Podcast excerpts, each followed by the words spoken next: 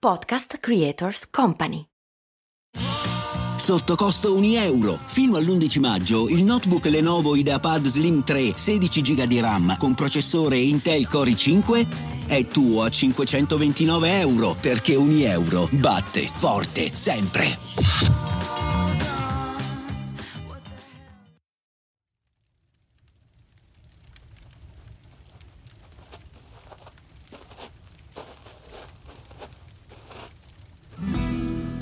Non ricordo bene dove e quando ho conosciuto Malika Yan, ma ho la sensazione di essere suo amico da sempre. Quando ci incontriamo in arene lavorative ci salutiamo complici, ma sappiamo che non è lo spazio dove parlarci e quindi per la maggior parte delle volte stiamo zitti. Però quando scegliamo di vederci e ci diamo appuntamento, allora è una piccola festa e svuotiamo il sacco. A volte è un raccolto di settimane, qualche volta di mesi, altre volte anche di anni. Ma per quanto le nostre vite si rabbocchino di continuo e spesso subiscano pure brusche virate, con Malika mi ricordo ogni volta che conviene derubricare anche le scosse più agitate alla vita che si muove. Con Malika si ride spesso e si riflette tra una battuta e l'altra. Malika è musicista, conosce il ritmo e le pause, sa dosare virtuosismi ai silenzi. A Nota al Falò porta Imprendibile, canzone del 2018 scritta insieme a Ellen Boulding e a Nikolai Bloch ed è la quinta traccia dell'album Domino. Notte al falò nasce per raccontare una canzone, ma finisce per scoprire le persone. Ogni settimana un protagonista della musica italiana si siede davanti al fuoco e mescola frammenti di testo a quelli ancora più preziosi di vita e di scelte profonde. Sono Nicolò Agliardi e provo a mettere insieme i tasselli di chi si è confidato in questa notte al falò.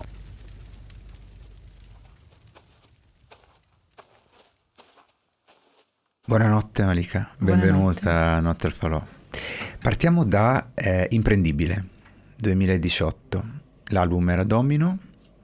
Eh, inspiegabile come mai niente sia come ce lo si aspetti. Prova a rinchiudere l'onda in una bottiglia, a prendere il mare nascosto in fondo a una conchiglia. Ancora questa cosa delle aspettative? Alla forse, nostra età. Forse sì, cioè, ma io sono arrivata a un punto in cui vorrei non avere aspettative, ma penso che sia sacrosanto avere delle aspettative. Ho offerto una birra a un nostro collega per molti anni e quando è diventato piuttosto famoso e quindi eh, suppongo anche molto ricco, mi aspettavo che eh, arrivasse una birra anche da parte sua. Era un'aspettativa, ma non si è concretizzata, pazienza. Mm, no, lì è un granchio eh, lì è proprio prendere un enorme granchio perché secondo me uno che non ti offre mai una birra non te lo offrirà mai. Donna emancipata, offri birre? Ma madonna, mando birrette come se, fosse, come se non fossero mie. Quando è che c'è stato un prima e poi un dopo nella tua vita? Ma c'è sempre un prima e un dopo, eh, nel senso che è come um, quella cosa che diceva Godard, no? della um, vita che è una storia a capitoli, no? E non, è, non si sa mai in che ordine. Però ci sono sempre degli episodi, se vogliamo, che possono essere l'inizio di un pezzetto. Forse cambiando l'episodio cambia anche la narrazione dello stesso pezzetto, ma poi magari un valore totalmente differente a quella parte. E quindi eh, un prima e dopo reale, totale, totalizzante, non, non penso di averlo. Forse la nascita, mm. no? E il prima prima di oggi? Il prima prima di oggi Onesta, per quanto sono sballottata di viaggio ultimamente, sono in una fase di una totale consistenza forte ma di totale mancanza di forma.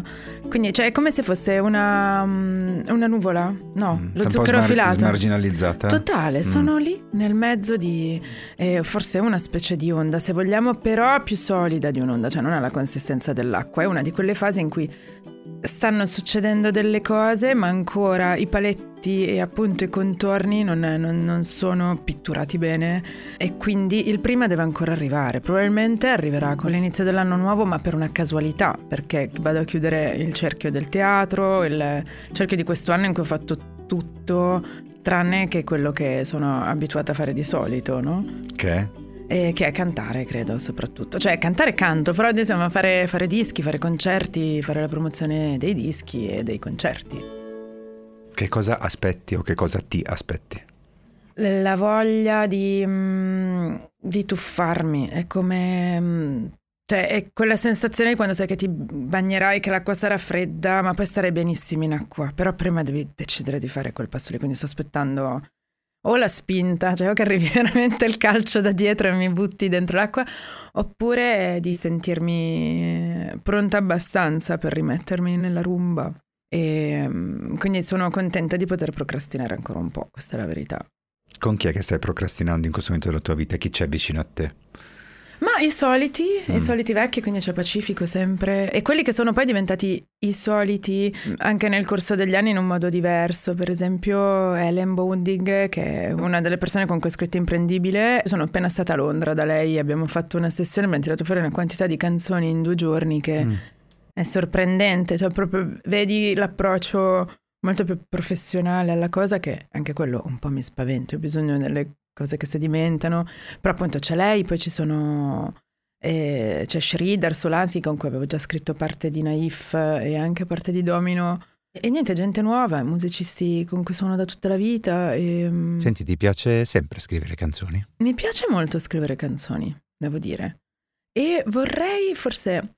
La prima aspettativa è ritagliare il tempo giusto per farlo, come diceva Stevie Wonder, tutti i giorni, eh, giusto per poter capire che cosa stai scrivendo. Forse mi piace l'idea di imparare a non avere bisogno di avere qualcosa da scavare, ma proprio fare un, pu- un puro esercizio di, di, di, racconto, di mm. narrazione, mm. non doverci mettere per forza dell'emotivo, che rendo conto che è una condizione abbastanza fondamentale per il mio tipo di scrittura. Quindi mi piacerebbe provare a vedere se riesco ad emanciparmi da questa necessità. Ivano Fossati nel 2012, mi pare, ehm, ha dichiarato di volersi dimettere dal mestiere, al di là delle storture del mercato, quando si è accorto che eh, durante i viaggi guardava, immagazzinava, assimilava eh, soltanto per ficcare tutto all'interno di una canzone, ritenendolo poi saggiamente non più necessario. Quindi si può anche guardare un tramonto senza metterlo in una canzone o senza nessun fine. Lui ha scritto Disamistade insieme ad Andrea, quindi io dopo aver scritto Disamistade forse mi sarei chiusa su una torre e avrei messo delle luminarie tutto l'anno per far sapere a tutti che avevo scritto quella cosa lì. Quella quindi è per te la canzone? Eh, accidenti, a me emoziona, cioè ci sono tutta una serie di combinazioni che sono di una semplicità apparentemente quasi ingiustificata, però riesce a muovere dei tasti sotto ogni punto di vista delle parole, dell'armonia, della struttura e anche della scelta degli strumenti che non è affatto scontata. E... Però devo dire che senza aver scritto Disamistade capisco che cosa intende dire. Infatti ultimamente quando viaggio, ma non solo, in generale proprio come mi approccio alla vita, lo faccio proprio come se fossi una cosa senza, senza niente, vuota, come la bottiglia di imprendibile. E l'onda ci arriva, magari non riesce a chiudercela e non ha senso chiuderla, però mi sto accorgendo di quanto bella la contemplazione il trasformarsi in un pezzettino del paesaggio sia a volte molto più interessante di diventare il portatore, il traghettatore di, di quel paesaggio stesso, no? Pensi possa esserci ancora un tempo, magari anche piccolo, nascosto, prezioso, per poter aspettare un altro disco come Anime Salve o almeno qualcosa insomma, che ci si avvicini in un mercato che oltre a non comprendere spesso pure dimentica, che è pure peggio. Se io fossi un campione affidabile ci sarebbero solo album, anche perché io ho l'ostinazione, ancora scrivo le canzoni per scrivere gli album, quindi se ci metto due anni a farne uno sicuramente perché penso che serve un tempo in cui raccontare delle cose, o meglio, Mettiamola diversamente, perché sennò si rischia di cadere sempre in una cosa da, da nostalgici, anche un po' amareggiati. Il mercato oggi non esiste, è come se fossimo in un enorme centro commerciale dove però tu puoi trovare sia il negozio di souvenir, quello delle linee alternative che produce quattro capi all'anno, che anche il fast fashion che puoi trovare in qualunque altra parte del mondo. E sicuramente è molto più difficile orientarsi perché ci sono talmente tanti negozi che per trovare il tuo devi proprio andartelo a cercare Però esistono artisti che si prendono lo stesso tempo e fanno la loro strada, la loro storia, stando all'interno di questo centro commerciale. Nessuno obbliga nessuno a fare le cose eh, in un certo modo. Chi la capisce Malika oggi? Ah, bella domanda, neanche Malika probabilmente. Chi ha insegnato Malika a essere come Malika? Ma eh, allora, tutte le persone che ho incontrato, tutti gli inizi mm, che cambiano continuamente, sicuramente i miei insegnanti, sicuramente i dischi che ho ascoltato. E poi penso a una certa sensibilità che, che filtra automaticamente delle cose che sono a volte molto piccole e che quindi generano un, un linguaggio differente, un modo differente di percepire le cose. Forse semplicemente mi sento da sempre diversa ma non lo sono affatto e quindi va bene così. Diversa da chi? Da che cosa? Quando andavo al conservatorio, per esempio, nella classe violoncello ero la cantante, al coro ero la violoncellista e quando ero bambina con il discorso di avere genitori di nazionalità diverse ero l'italiana in Marocco, la marocchina in Italia, quindi sempre essere il pezzo anomalo un po' mi ha fatto prendere gusto, no? Essere l'ingranaggio che non riconosci subito. L'ho trovato sempre una grande comodità, mi è piaciuto. Certo. Cioè, sì, sì, sì, una bella libertà. In che cosa sei invece eh, tremendamente normale? Sono orrendamente noiosa. Sei una persona educata? Per bene, sì, sì, sì. Educata ci provo, a volte no, i cinque minuti in cui proprio si vede che, che sono una teppista di periferia e va bene così, anzi meno male. Mamma che cosa ti ha insegnato principalmente? Ah, bella domanda. Ehm... Ma quella roba che diceva Lorin Bacal, che di fatto la vita non ti deve niente. Ah, nemmeno lei. Sempre la cosa delle aspettative. Cioè, recentemente Paolo Benvenu mi aveva detto che le ricordava un po' lei, non mi ricordo neanche per quale motivo, no? me, lo, me, l'ha detto. Però allora sono andata a riprendermi proprio in mano la sua storia, i suoi punti di vista e quando ho letto questa cosa che lei diceva, lì io mi sono detta che è esattamente il tipo di insegnamento che, che mi ha dato mia madre. Che la vita non ti deve nulla. La, la vita non ti deve nulla. Una mamma?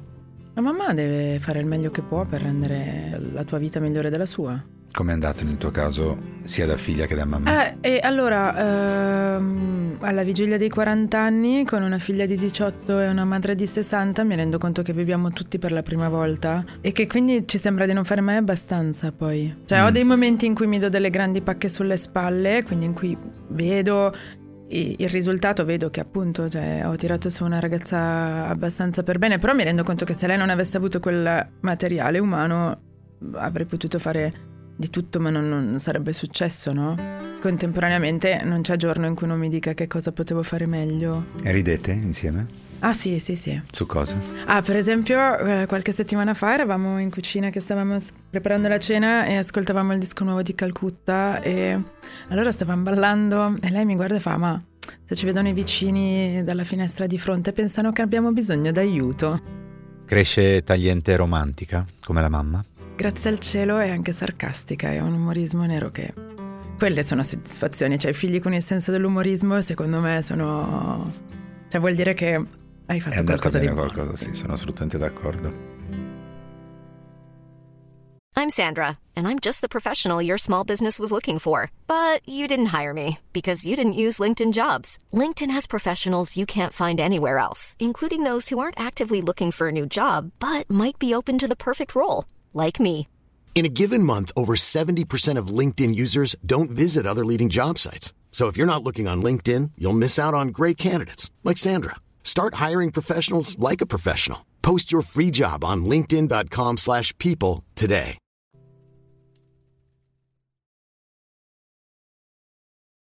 Senti, tornando al eh, vicino che vi spia dalla finestra e che probabilmente pensa che avreste bisogno di aiuto, voi di quale aiuto potreste aver bisogno? Ah, allora, adesso, come adesso che sono a fine di un trasloco c'è qualcuno che faccia le cose pratiche in, in casa. Alla lunga è veramente stressante, no? Trovarsi a stare in quattro posti contemporaneamente vuol dire non essere in nessuno e quindi che avrei bisogno di Alfred. Mm, che cosa Alfred fa? è che mm, prepara ogni tanto la cena, qualcuno Mm. che deve... Il minestrone, eh, niente di rave, cioè però che ci fuori fa freddo, torni a casa e qualcuno ha preparato il minestrone. Beh, se non c'è Alfred, ci sei tu o vai di delivery?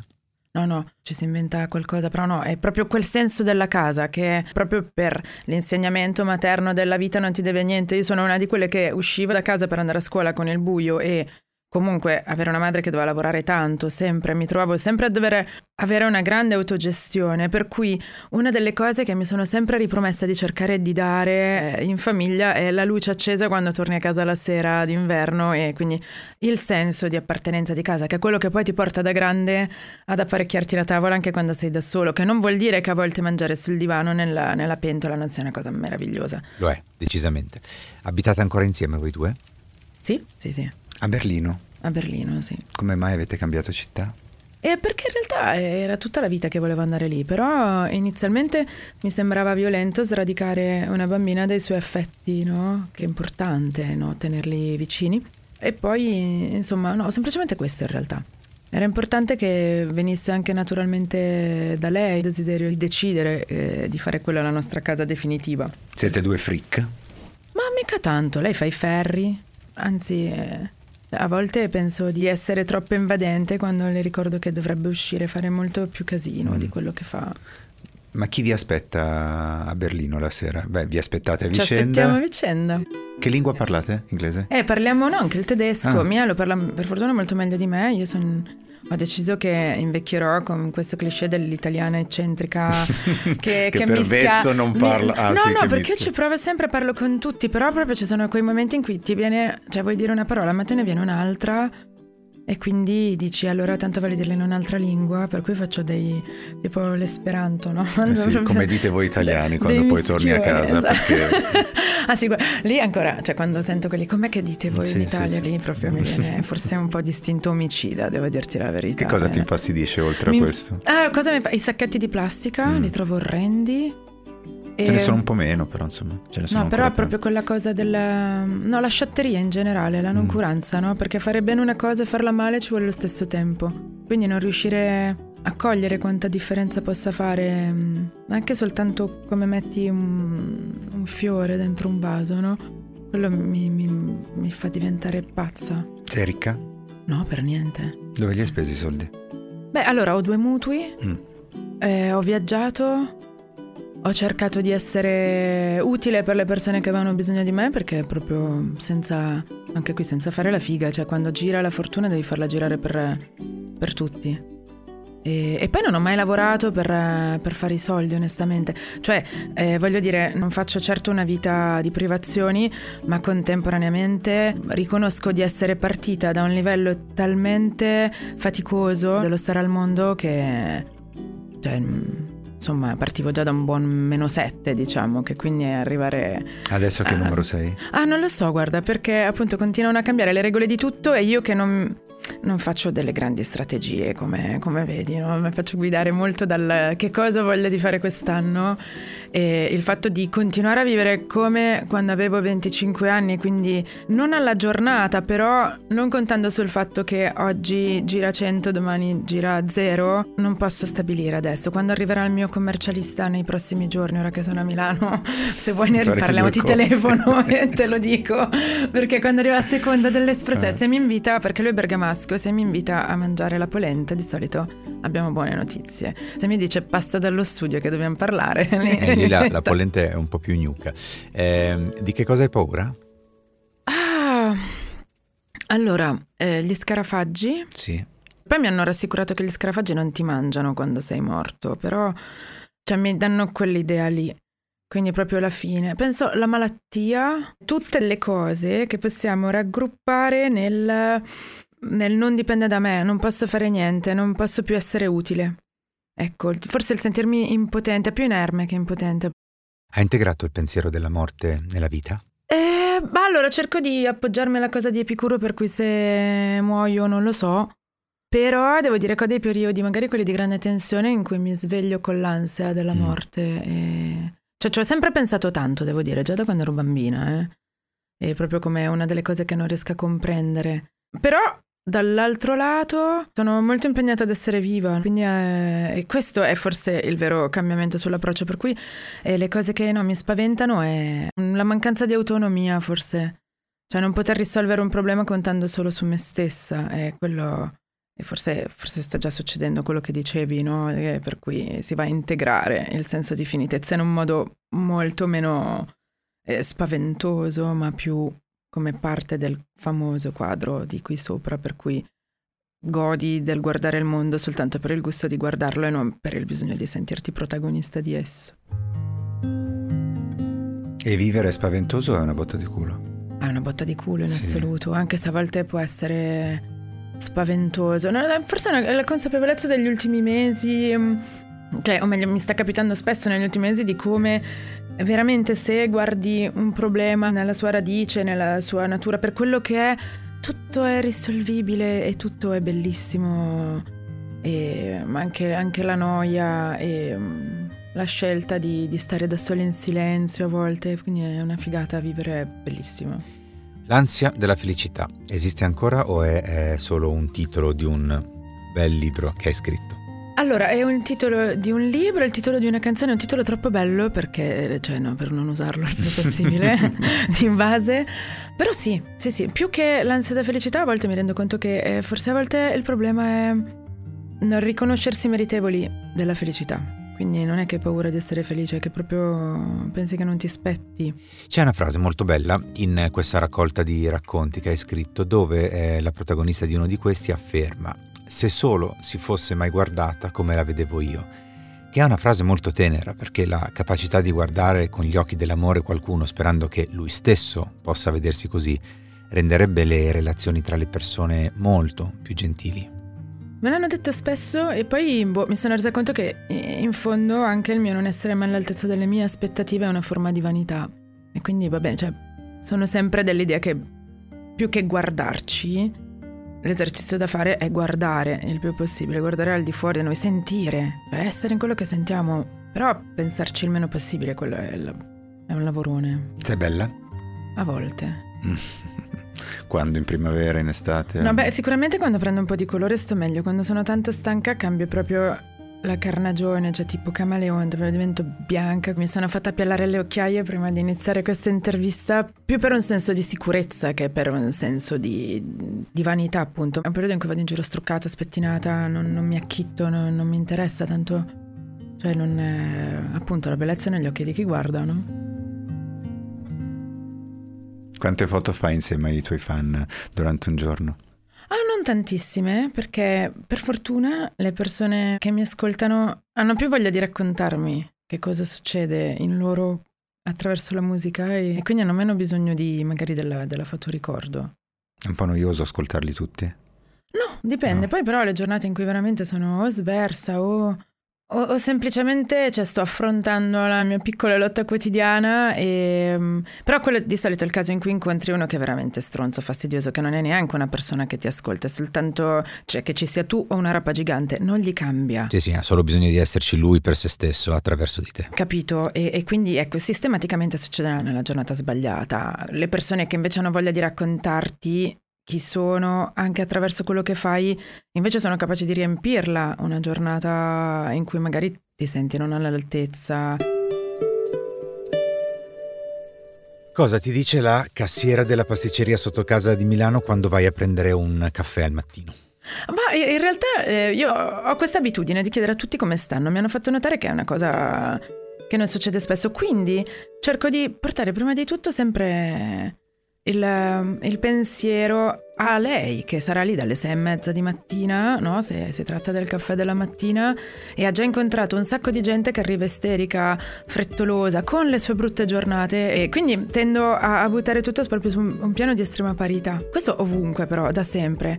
Anche perché sennò la vita diventa. mm, un teatrino, no? In cui tu sei una, una cosa che non ha a che fare con l'umano, quando invece cioè, sei semplicemente un umano che canta canzoni, cioè rischi di crederci di essere una creatura diversa. Perché chi canta canzoni, secondo qualcuno, è una creatura aliena, è un lavoro, no? Ma è anche la cosa della celebrità, penso, no? Che ho visto che ogni tanto, ma anche persone che conosco bene, a volte confondono, cioè si dimenticano che sei la stessa persona con cui magari hai, hai veramente disfatto le valigie perché era l'unico momento per poter stare insieme e non, non riescono a ricordarsi che quella cosa lì è magari una proiezione di qualcos'altro, no? E quindi ancora c'è spesso la confusione tra il reale e l'irreale, no? Quando poi il reale arriva Malika con la faccia sfondata perché ho fatto tardi la sera prima, quindi eh, la, la, cosa più bella è scambiarsi un sorriso di beh, bella serata, ieri sì, bella serata, con eh, anche persone che hanno delle responsabilità eh, infinitamente più grandi del fatto di essere famosi, no? per esempio. C'è stato un concerto in cui c'era una sedia vuota dove ti aspettavi qualcuno ma quel qualcuno non è arrivato? Allora no, così, uh, così feroce no, però ci sono state delle volte in cui avrei tenuto proprio a una partecipazione più per venire a sentire che cosa mi ero inventata e invece non è stato accettato perché anche lì si confondeva il discorso del pubblico, come se avesse un significato diverso, no? Non invito mai ai concerti, mm, sembra una stronza, ma in realtà è proprio che Penso che uno sia anche in imbarazzo a volte a doverti dire di no, per cui quando succede che ti invito proprio perché ci tengo e quindi anche lì ho imparato a non dare nessun tipo di aspettative, al portare un fiore sotto forma di canzone messa in fila. Ancora nel tuo libro L'ansia della felicità, quando avevo provato ad essere un pirata coraggioso ma non è andata come speravo. Cosa non è andata come hai sperato tu? Ho imparato il più presto possibile che in realtà sono i grandi successi essere degli incidenti di percorso. Cioè, devo dire, la mia vita è costellata di delusioni piccole, di delusioni gestibili, di cambi di rotta. Però la prima cosa che io ho imparato è che se succede qualcosa è straordinario, nel senso che quando ho firmato con la Sugar a 24 anni, mi ero detta che se non avessi pubblicato qualcosa in 3.25, comunque mi pagavano per ascoltare dischi e andavo a suonare la sera. Non ero attaccata a un'idea di successo. Poi contemporaneamente ho fatto talmente le cose a modo mio, per cui oggi raccolgo eh, degli alberelli un po' storti e altri che sono veramente solidi, quindi tutto sommato il bilancio è, solo positivo. Hai un soprannome? Mm, no, cioè ho delle ho dei mezzi storpiamenti del, del, nome affettuosi, però quando sono la Mali e mm, c'è proprio la Mali tutto attaccato, lì è, è per pochi ed è una cosa di, di grande intimità. Quante amiche hai? Allora, eh, per fortuna ne ho, ne ho tantissime donne, maschi, cioè sono tantissimi, non sono quella che esce sempre con le stesse persone, anche perché la vita non, non, lo rende possibile, però in tutti i miei rapporti di affetto sono la tipica di non ci vediamo per sei mesi, poi ci vediamo ed è stato come se fosse ieri e contemporaneamente che risponde e sa che riceverà una risposta dovesse telefonare perché non telefono mai e quindi vedo questi affetti immutati e quindi tutto bene, anche lì. Hai mai alzato le braccia al cielo in senso di resa, segnale di resa? Ti sei appellata al cielo? No, mi sono piuttosto, non mi appello mai al cielo. Passo delle, dei momenti in cui magari sto chiusa in una stanza o attraverso il mondo passeggiando, sentendomi schiacciata dal cielo, e poi cerco di capire come scavare un buco no, per venire fuori dal, da, da, questo senso di schiacciamento. Vedo cadere questa stella e non so più cosa desiderare, ha cantato il nostro Francesco De Gregori in Battere e Levare. Adesso questa stella sta cadendo. Ce l'hai qualcosa da desiderare? Di non desiderare. cioè, proprio, anzi, l'avevo scritto in una canzone, non desiderare, proprio sì. Hai imparato a rispondere quando non vuoi rispondere? A volte, no. Eh, non rispondo proprio che non voglio rispondere. È, è bello, cioè, il fatto di non vergognarsi di quello che si pensa, di quello che si prova e a manifestarlo è forse la conquista più bella che ho fatto nella vita. Adesso prendi pure qualcosa e buttalo nel fuoco, dimenticatene. Gli scatoloni. no, gli scatoloni e, e sai, forse è il, il sentirsi troppo importanti, no? Questa cosa qui, non cambiamo niente, siamo un puntino, mi piace, quindi l'armatura, ecco, ci butto l'armatura dentro il falò. Buonanotte Mari. Buonanotte.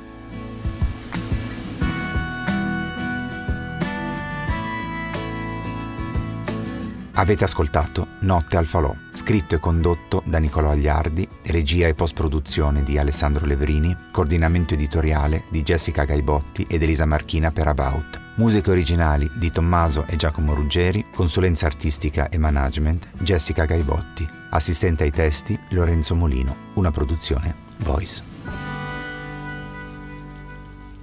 Se vuoi ascoltare la canzone di cui abbiamo parlato oggi la trovi al link in descrizione oppure cercando su Spotify la playlist Notte al Falò che raccoglie sia le interviste che i brani raccontati finora.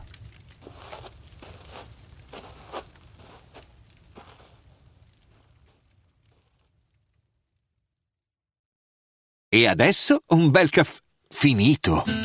Perché rischiare di rimanere senza caffè quando puoi abbonarti a Caffè Borbone? Prezzi vantaggiosi, costi di spedizione inclusi, tante possibilità di personalizzazione e l'abbonamento lo sospendi quando vuoi. Decidi tu la frequenza, la qualità, scegli tra le cialde e capsule compatibili e crea il tuo mix di gusti e miscele. Mai più senza caffè con l'abbonamento Caffè Borbone. Tutte le info su caffèborbone.com.